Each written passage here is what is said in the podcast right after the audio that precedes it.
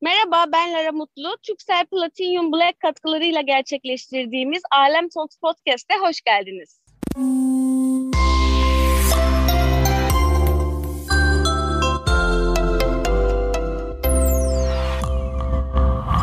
Beyza'cığım nasılsın?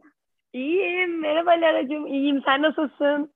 Ben de iyiyim. Çok teşekkür ederim. Çok uzun zaman sonra bu sefer birbirimizi canlı değil e, ses kaydı üzerinden podcast'ten bir araya geldik. Evet, Gerçekten çok, çok heyecanlıyım. Değişik, değişik bir deneyim oldu. Ben de öyle. Hem e, yapmadığımız bir şey yaptık. Her, senle birçok proje yapmıştık ama bu de, en değişiği oldu galiba. Çok güzel çok oldu. Güzel kapak çekimleri yapmıştık. Çok güzel çekimler yapmıştık beraber. Evet biraz pandemi arası aldık onlara da gibi oldu inşallah. Aynen öyle. Nasıl geçti senin pandemi sürecin? E, Valla tamam ben kafamda artık bir şekilde bitirmeye karar verdim. Normal hayata adaptasyon sürecini tamamladım diyebilirim.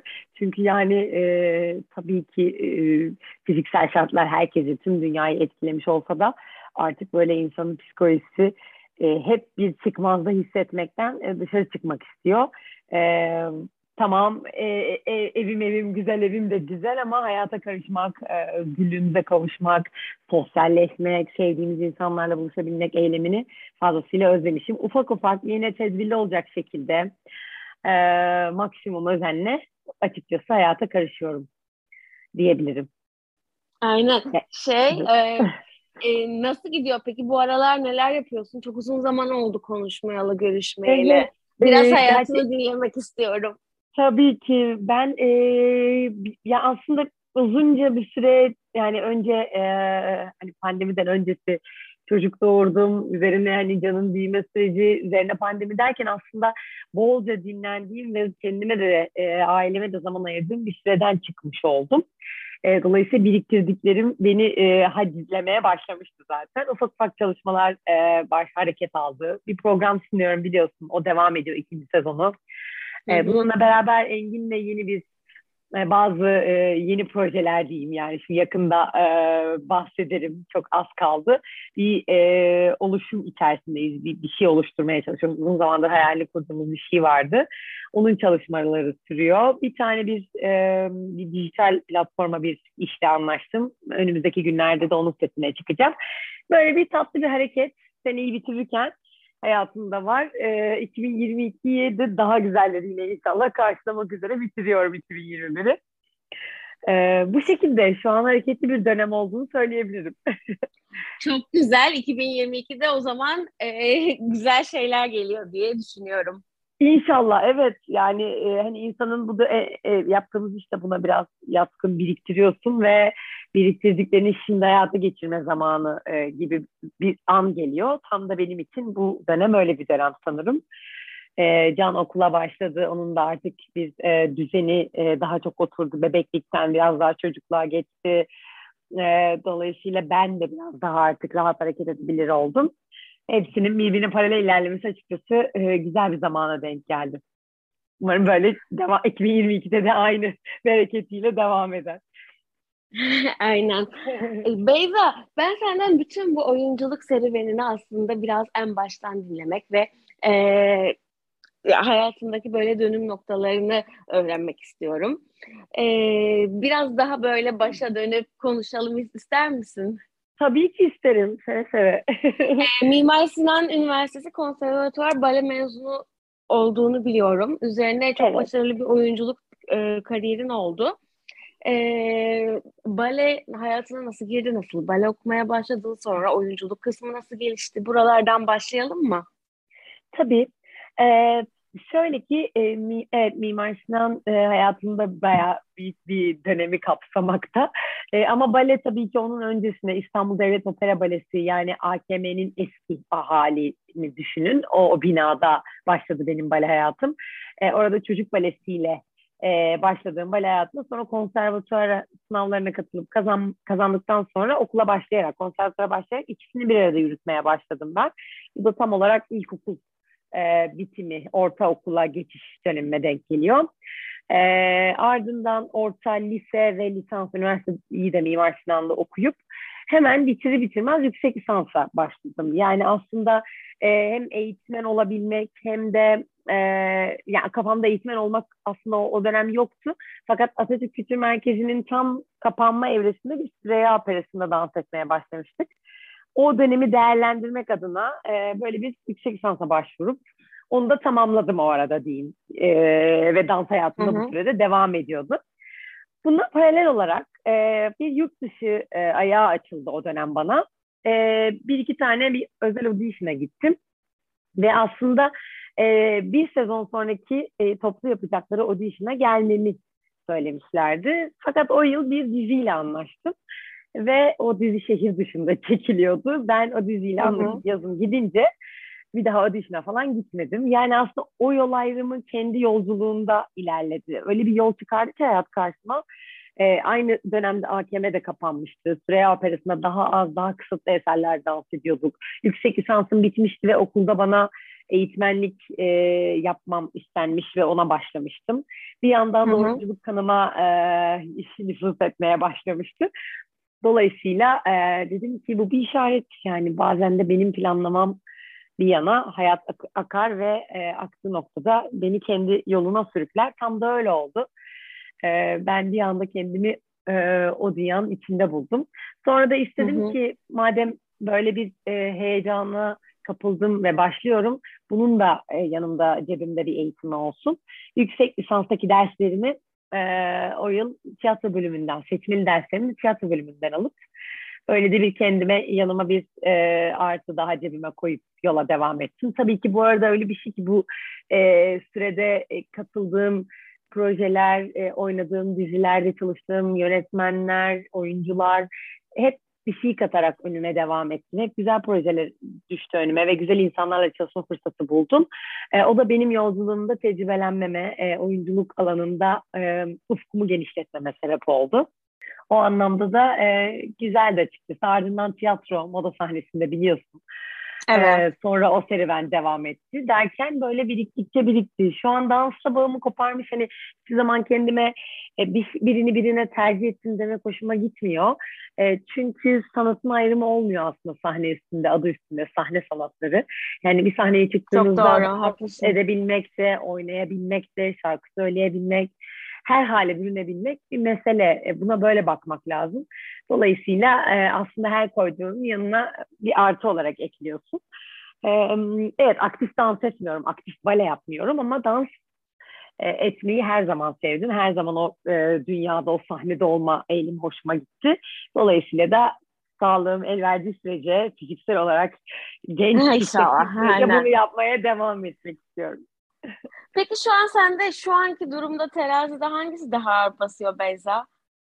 Yani bu biraz e, evlatlarının sevgisini ayırmak gibi ya da anneni mi babanı mı daha çok seviyorsun demek gibi bale ve oyunculuk benim için. ikisinin de gönlümde yeri başka.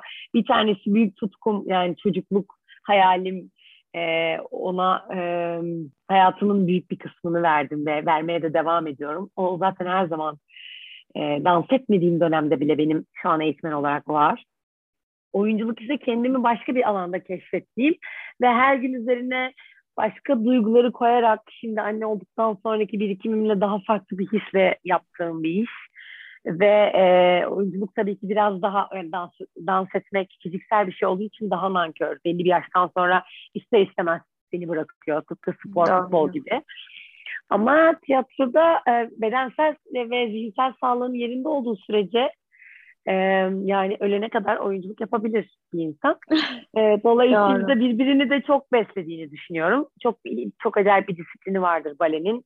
Gerçekten aslında e, yorucu ve e, şey büyük mücadele gerektiren. Ben o süreçleri okul döneminde çok iyi geçirdim Rus bir hocayla.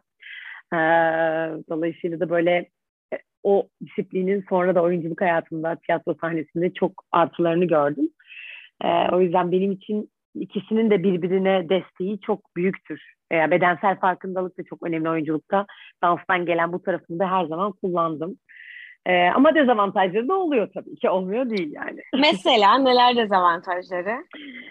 Hatırlıyorum ilk dizinde mesela bir böyle geniş plan, ilk geniş plan sahnem olabilir yani. Beyaz Gelincik dizisinde böyle ilk bir kez kendimi ekranda izliyorum. yürüdüm ve arkadan yürüyüşümü ekranda seyrettiğimde yaşadığım hayal kırıklığı. Çünkü dansçılar çok açık yürürler penguen gibi yani hani benzetmek gerekirse bayağı açık yürürler bacakları ve ben o şekilde yürümüşüm yani ve bunun hiç farkında değilim çünkü o bir süre sonra öyle yürümeye başlıyorsunuz vücut hep dışarıya çalıştırmaktan hep turn out turn out ee, aman tanrım dedim nasıl böyle bir şey yani bunu hemen düzeltmem. Sonra başka katıldığım e, eğitimlerde falan da bu konuda bir iki uyarı almıştım. Beyza biraz daha hani en azından bu sahneleri çekerken dikkat edebilirsin ama çok açık diye. Hele ayağınızda topuk ayakkabı falan varsa korkunç oluyor. Şimdi bayağı normal insan gibi yürümeyi deneyebiliyorum. Hala bıraktığınızda biraz açılıyor ayaklarım ama en azından artık ekranda asla ekranda asla öyle yürümüyorum.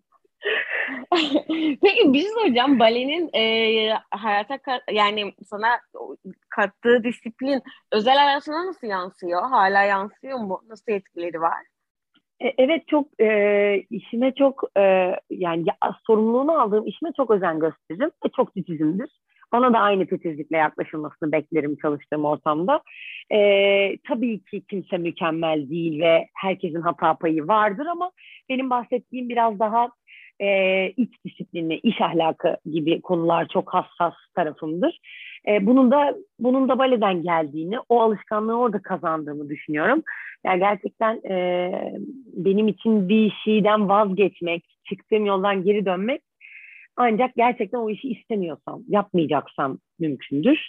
Ama eğer o yola girdiysem ne, ne türlü zorlukla karşılaşırsam karşılaşayım o yolculuğu tamamlamaya çalışırım. Bu, bu disiplinin baleden geldiğini, danstan geldiğini düşünüyorum. Bu küçükken zor geliyordu. Çok zorlanıyorduk. Yani ben lisede falan, üniversitede hatırlıyorum dans ettiğimde dışarıda devam eden bir hayat varken o prova salonundan akşama kadar çıkamayıp gençliğim burada mı gidiyor diye düşündüğüm günleri ama iyi ki de öyle bir şey yaşamışım. Şimdi çok daha e, beni bu dayanıklı yapıyor açıkçası. Peki hayatının e, dönüm noktası sayılacak bir e, dönemdi o. E, başka hayatında dönüm noktası olarak adlandırabileceğin şeyler neler oldu bugüne kadar?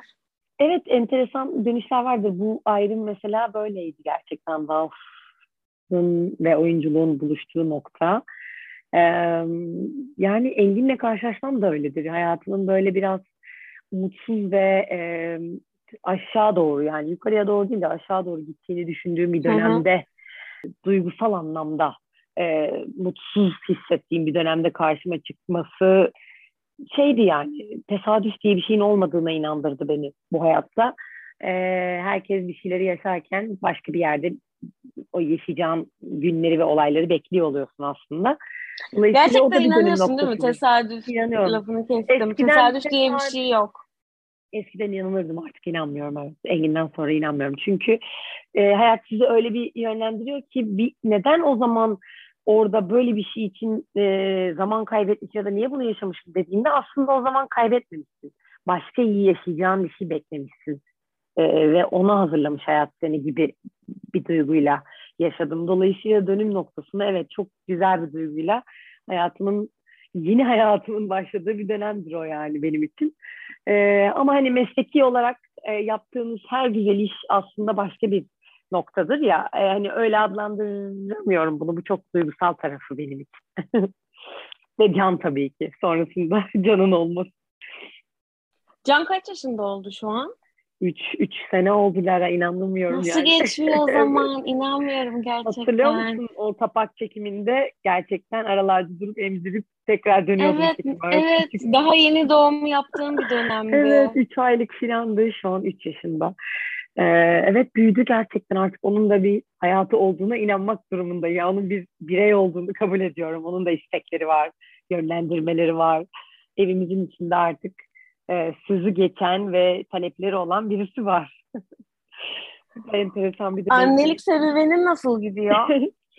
Güzel gidiyor. Ben duygusal yapıda bir insanımdır biliyorsun. Ee, yani mantığımdan çok duyguların önüne koyarak hareket ederim.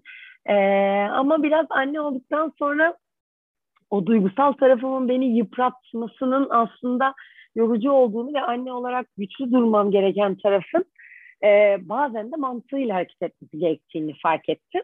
E, çünkü bunu her şeyden önce onun için yapmam gereken anlar oldu. Hani ümitsizliğe kapılmak ya da bırakmak, ay yapamayacağım deme eylemi iyice yok oldu hayatımızda.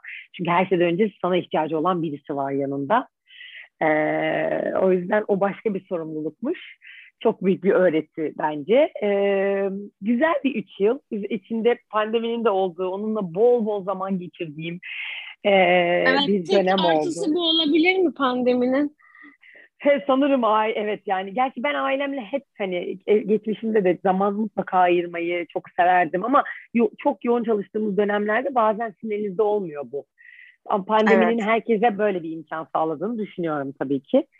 Ee, bolca üretmeye hazırlanmak, evde bir şeyler yapmak, e, belki lokal olarak birbirine özel zaman ayırmak bunu çok e, buna destek oldu kesinlikle. E, şimdi okul hayatı başladı. Can yarım gün okula bile gidiyor. E, orada bir dünyası var ve onun o şekilde büyüdüğünü bir şey başka bir hayatı olarak paylaştığını görmek de e, değişik bir deneyim oldu benim için de. Dolayısıyla daha artık biraz daha e, onun da benim de daha özgürleştiğimiz bir dönem oldu aslında bu yıl. Anne olduktan sonra hayatında hani e, değişiklikler elbette oldu ama ruhsal olan değişikliklerden bahsedebilir misin? Yani kendini nasıl değiştin, neler hissediyorsun? Ee, evet, şöyle açıkçası ilk doğum yaptığım, e, ya bunu birçok hani doğum yapmış insanın ben hissettiğini, herkesin farklı bir şekilde ifade ettiğini ama herkesin bir ortak noktayı, duyguyu yaşadığını inanıyorum ben. Çok rahat bir hamilelik yaşadım. Gerçekten 6-7 ay sahneye çıkıp e, 9. ayımın her gününde hareket ettim ve yani normal bir insanın yaşadığı her şeyi yaptım, eğlendim, dans ettim. Yani çok rahat bir süreçti ve hep şunu düşünüyordum. Aa hamilelik ne kadar rahat bir şey. Demek ki insan bu şekilde 3-4 tane doğurabilir. Yani bu duygu ne kadar da güzel bir duygu ama o anda yalnızsın aslında. Sorumluluk duyduğun Hı-hı. insan henüz karnının içinde. Fakat doğumdan sonraki 2-3 ayı böyle daha kaygılı, yetebilecek miyim, yapabiliyor muyum, ay ağladı, ay böyle mi, ben şöyle miyim, yetersiz miyim, ay karnı doy, hep böyle bir e, hatırlıyorum kendimi hırpaladığım ve e, tabii bu kendi içimde yaşadığım bir şey. Dışarıya çok yansıyan bir duygu değil ama daha böyle zor, hay Allah hiç de öyle hamilelikteki gibi değilmiş, becerebilecek miyim kaygılarının çokça olduğu ve hep kendine kendini ispatlamaya çalıştığım bir dönem. Ee, bir gün bundan vazgeçtim. Dedim ki bunu yapmayacağım kendime. Çünkü üç küçücük de olsa, bebek de olsa o bebekler annenin yaşadığı bütün duyguları hissediyorlar. Ee, sonra üçüncü aydan sonra böyle daha rahatlayıp bunun tadını çıkara çıkara yaşamam gerektiğini fark ettim.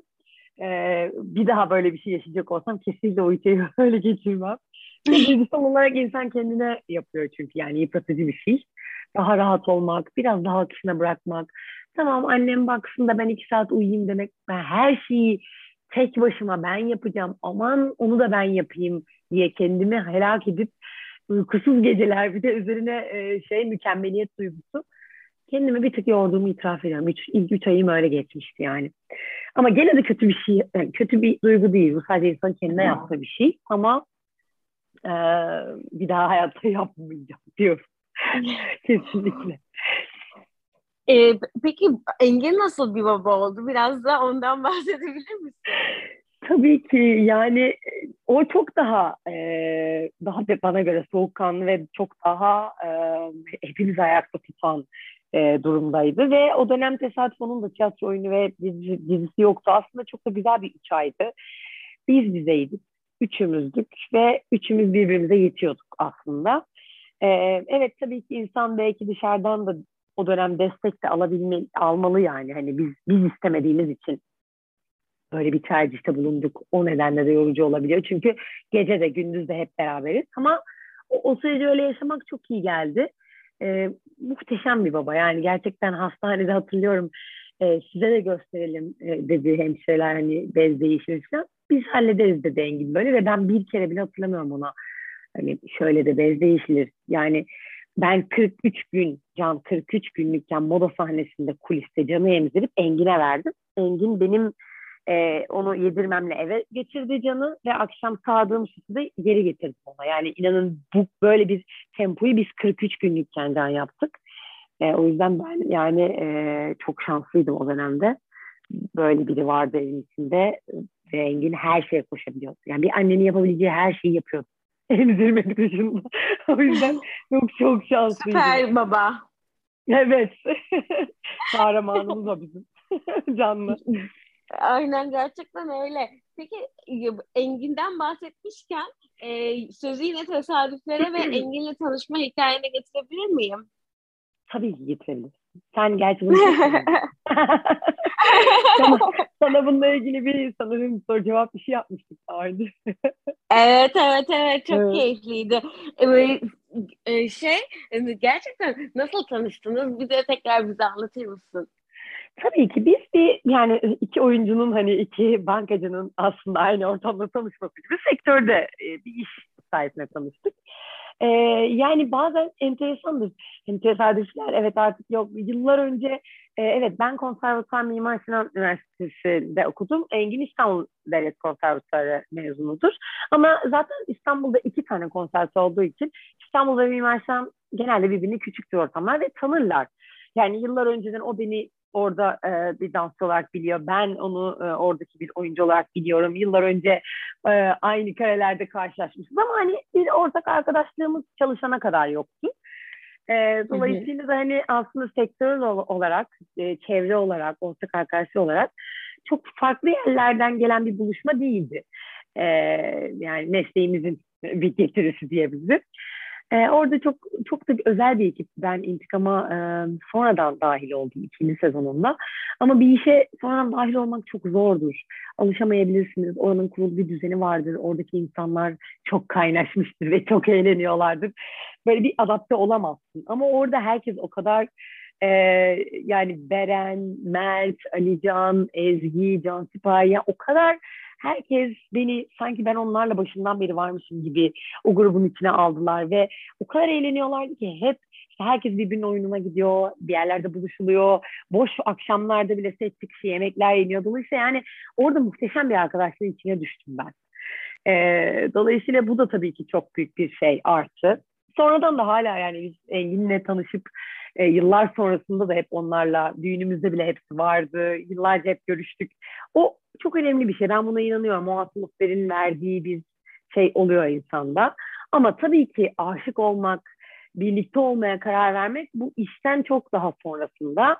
Ee, orada hayatlarımız farklı ilerliyordu Engin'le. Benim de öncesinde dediğim gibi işte e, tesadüflere inanmıyorum çünkü çok kesişiyorsun kesişiyorsun ama öyle bir gün karşılaşıyorsun ki o günün zamanıymış o diyorsun içinden.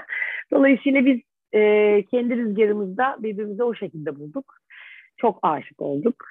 Çok sevdik. Hala çok aşığız. Çok seviyoruz. Yani ben Engin'den bahsederken hala o günkü heyecanımı hissedebiliyorum. Bu çok özel bir Bunu duygu. Bunu nasıl başarıyorsun?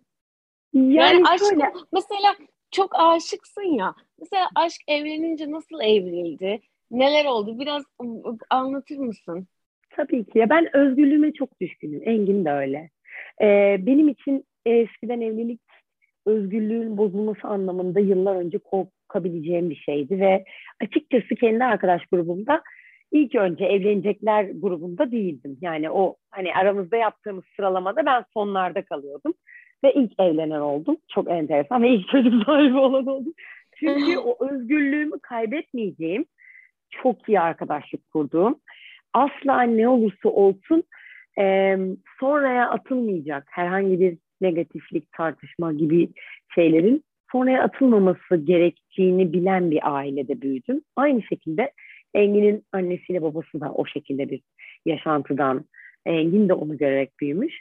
E, hayatlarımızda biraz umudumuzu kaybettiğimiz e, sanırım artık hayatımızda belki de daha büyük bir şey olmayacak dediğimiz zamanlar da olmuş ikimizin ve onun üzerine de karşılaşmışız. O yüzden e, umudunu kaybetmemenin bir eseridir aslında birbirimizi bulmamız. E, çok hani inandım ve inandığım şeyin hiçbir zaman e, ay eskimesin ne yapacak gibi bir kaygıyla yaklaşmadım. Özgürlüğümüzü, alanlarımızı birbirimize hep verdik. Ve ben bunun çok değerli olduğunu düşünüyorum karı koca arasında. E, çünkü alanlar ihlal edilmeye başlayıp e, saygı sınırları başka yere bulaştıkça ilk bozulmalar orada başlıyor bence. Benim de kendi nice kendi hayat deneyimlerime göre. E, biz bunu yapmamaya yola çıktık ve yapmadık da. E, yapmaya kalkan olursa da hemen herkes birbirini uyardı. Bak bu tam da bu dediğiniz gibi olur diye. Ve herkes biliyordu bunu. iki tarafta Engin de ben de. Dolayısıyla galiba buna önem veriyoruz. Bu hala konuştuğumuz bir konudur. Çünkü zaten bence iki insanın bir arada yaşaması, yani iki farklı insanın anlaşması denen kavram zaten başlı başına zor bir şey. Yani gün geliyor insanın annesiyle babasıyla bir arada yaşarken zorluklar yaşıyor. Ay işte dayanamıyorsun. Düşünün bir de başka bir insan, başka bir şeyle yetişmiş. Farklı. Hem zaten bunu bir arada yürütmek, e, zorluklarla baş etmek, çocuk doğurmak, çocuklu hayata alışmak, başka zor. Yani her şey zaten hayatta bir zorluk olarak çıkmaya meyilli karşınıza. Bir de ekstra hayatı zorlaştırmak değil, tam tersi hayatınızdaki insan sizi de hayatınızı kolaylaştırabiliyorsa bu bir lüks. Ee, bunu değerli buluyorum ben. Bir de küskünlüklerin üzerine çok gün batırmayı sevmem. Yani bir olay kötü geçtiyse e, ve asla haksız olduğumu düşünmüyorsam da o da düşünmüyorsa da bir şekilde sonra halletmek üzere bile onu tatlı şey yapıp e, günü bitiririz biz. Bizim de böyle bir alışkanlığımız var. Ya elimizden geldiğince. evet yapıyoruz. Ee, dediği şey çok güzeldi. Evlilikte kesişen kümeler olabilmek ve herkesin kendi e, özgürlük alanına sahip olması. Sence bir evliliği, sağlıklı bir evliliği, bir ilişkiyi daha doğrusu sürdürebilmenin e, diğer başka temel unsurları neler? Yani ben bu konuda hiç ahkam kesebilecek ya da böyle bir hani büyük bir şey söyleyebilecek biri değilim. Yani haddimi de aşmak evet, istemem. Ama, ama asla ama ahkam kesmek olarak düşünme. Bunu bu bir keyifli bir podcast. Bizi dinleyenlerin de hani, e, dinleyeceği, bizi seven, yani sevenlerin dinleyeceği bir şey. E, o yüzden hani keyifli bir sohbet olarak düşün. Çok haklısın. Yok yok evet yani ben şu anlamda söyledim. Her insanın dinamiği, her ilişkinin dinamiği farklı olduğu için e, o aslında birlikte kurulan, bunun bir kuralı da yok. Her iki karakter, iki kişi bir ilişkiyi birlikte kurallarını da birlikte koyuyorlar. Düzeni de birlikte bozuyorlar. Ee, eğer yoldan çıkmak istiyorlarsa da birlikte yoldan çıkmak istiyorlar. Burada ne istediğine birlikte karar verebilmek önemli bence. Yola çıkarken e, geçmişte yaşanmışlıkların olup e, neyi yaşamamız, yaşamamamız gerektiğini de bilmek önemliydi. Ve biz Engin'le yola çıkarken neyi yaşamamamız gerektiğini de biliyorduk. E, bu çok önemli bir şeydi, değerli bir şeydi bence. E, o yüzden en azından o, o karşındakinin neyden hoşlanmadığını bilmek bile e, adımlarını atarken çok büyük bir şey oluyor. E, iyi bir arkadaşlık onun için önemli. Arkadaş olabilmek ve kalabilmek. E, alanına alanını ona da bırakabilmek. Yani her dakika bir arada olabilsem de ayrı da olabilmeyi becermek. Yani bunlar değerli kavramlar bence. Hele çocuk olduktan sonra e, konuların başlıkları çok daha fazla değişiyor. E, bazen insanın çok daha dayanıksız zamanları olabiliyor. Ve birbirine o anlamda katlanman gerekebiliyor. İşte o zaman tam da bu konuştuklarımız ilaç gibi geliyor. Yani başka bir benim için yani bizim için şey bu oldu yol göstericimiz. O yüzden hani herkes kendi dinamiğini aslında kendi içinde yaratıyor. Evet, gerçekten bana. çok güzel özetledim bence bütün durumu. şey soracağım, e, çocuktan sonra peki e, hayatınızda hani değişiklikler oldu mu? O zaman nasıl etkilendi ilişki? Açıkçası pandemiye kadar olmadı. Çünkü e, biz gezip tozmayı çok seven insanlardık. Yurt dışına gidelim, tatiller yapalım. Bir yaşına gelene kadar bu şekilde gezdik, yurt dışına gittik. Can hemen 4,5-5 aylıktı. İlk yurt dışı seyahatimizi yaptık yani hiç tempoda bir değişiklik yaratmadık. Bizim tempomuz neyse onu da bize dahil ettik. Fakat 15 ay, 16 aylıkken pandemi oldu. Urla'da e, bahsetmiştim biliyorsun bir orada da bir ayağımız var, bir yaşantımız var. Hı hı. Orada kaldık o kapanma 4-5 aylık sürede. O zaman daha lokal bir daha bir arada bir şey oldu. Tabii ki şöyle zorlukları oluyor bazen. Çocuk da an ve an bir şeyler değiştiriyor ve seni hayatının içine entegre ediyor. Bir de o dönem konuşamıyor. Daha bir yaşında her şeyini anlatamıyor.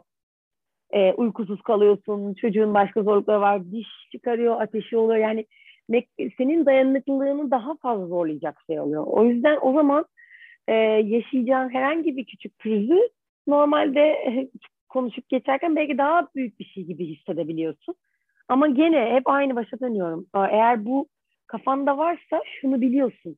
Tamam ben şu anda cam çerçevede indirsem çözeceğim bunu ve biz buradan e, kol kola öpüşerek çıkacağız. Bu duygu e, şey gibi bir şey değil ama nasılsa e, yani nasılsa ben gönlünü alırım nasıl asla böyle bir şey değil. Ben her zaman Engin'i kaybetmekten korkarım. O da her zaman beni kaybetmekten korkar. Böyle bir garantiden bahsetmiyorum.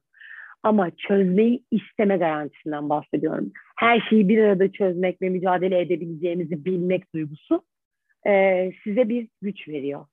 E, ve e, çocuktan sonra bir sürü insanın gibi herkesin temposu, yaşam temposu, saatleri, uyku düzeni her şey değişiyor. Sınırsızca sabahlara kadar filmler izleyebiliyorduk. Şimdi artık biz erken yatalım sabah çocuğumuza kalkıp da bir şey yapacaksak buna kendimizi saklıyoruz. Bir kere her şey değişiyor. Kapıdan artık eskisi gibi çıkmıyorsunuz. Arkada sizi bekleyen çok güzel bir şey var. Ya da onun için koşarak eve geliyorsunuz. Dolayısıyla zaten bir düzen değişiyor. Ama o düzende yine ikimize de ait zamanları e, pandemi dışında ol, olan her zaman ay- ayırmaya e, özen gösteriyoruz.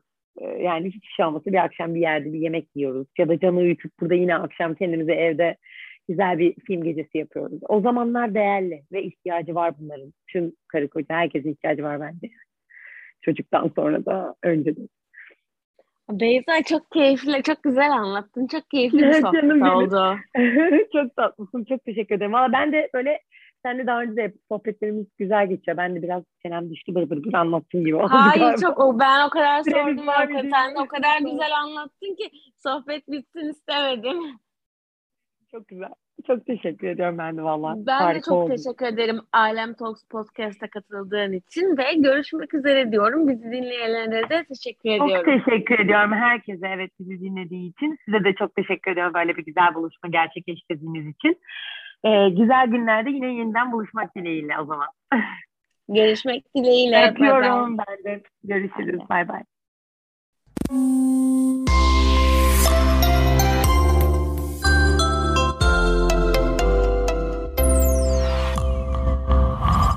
Türksel Platinum Black katkılarıyla gerçekleştirdiğimiz Alem Talks Podcast'ı dinlediğiniz için teşekkürler.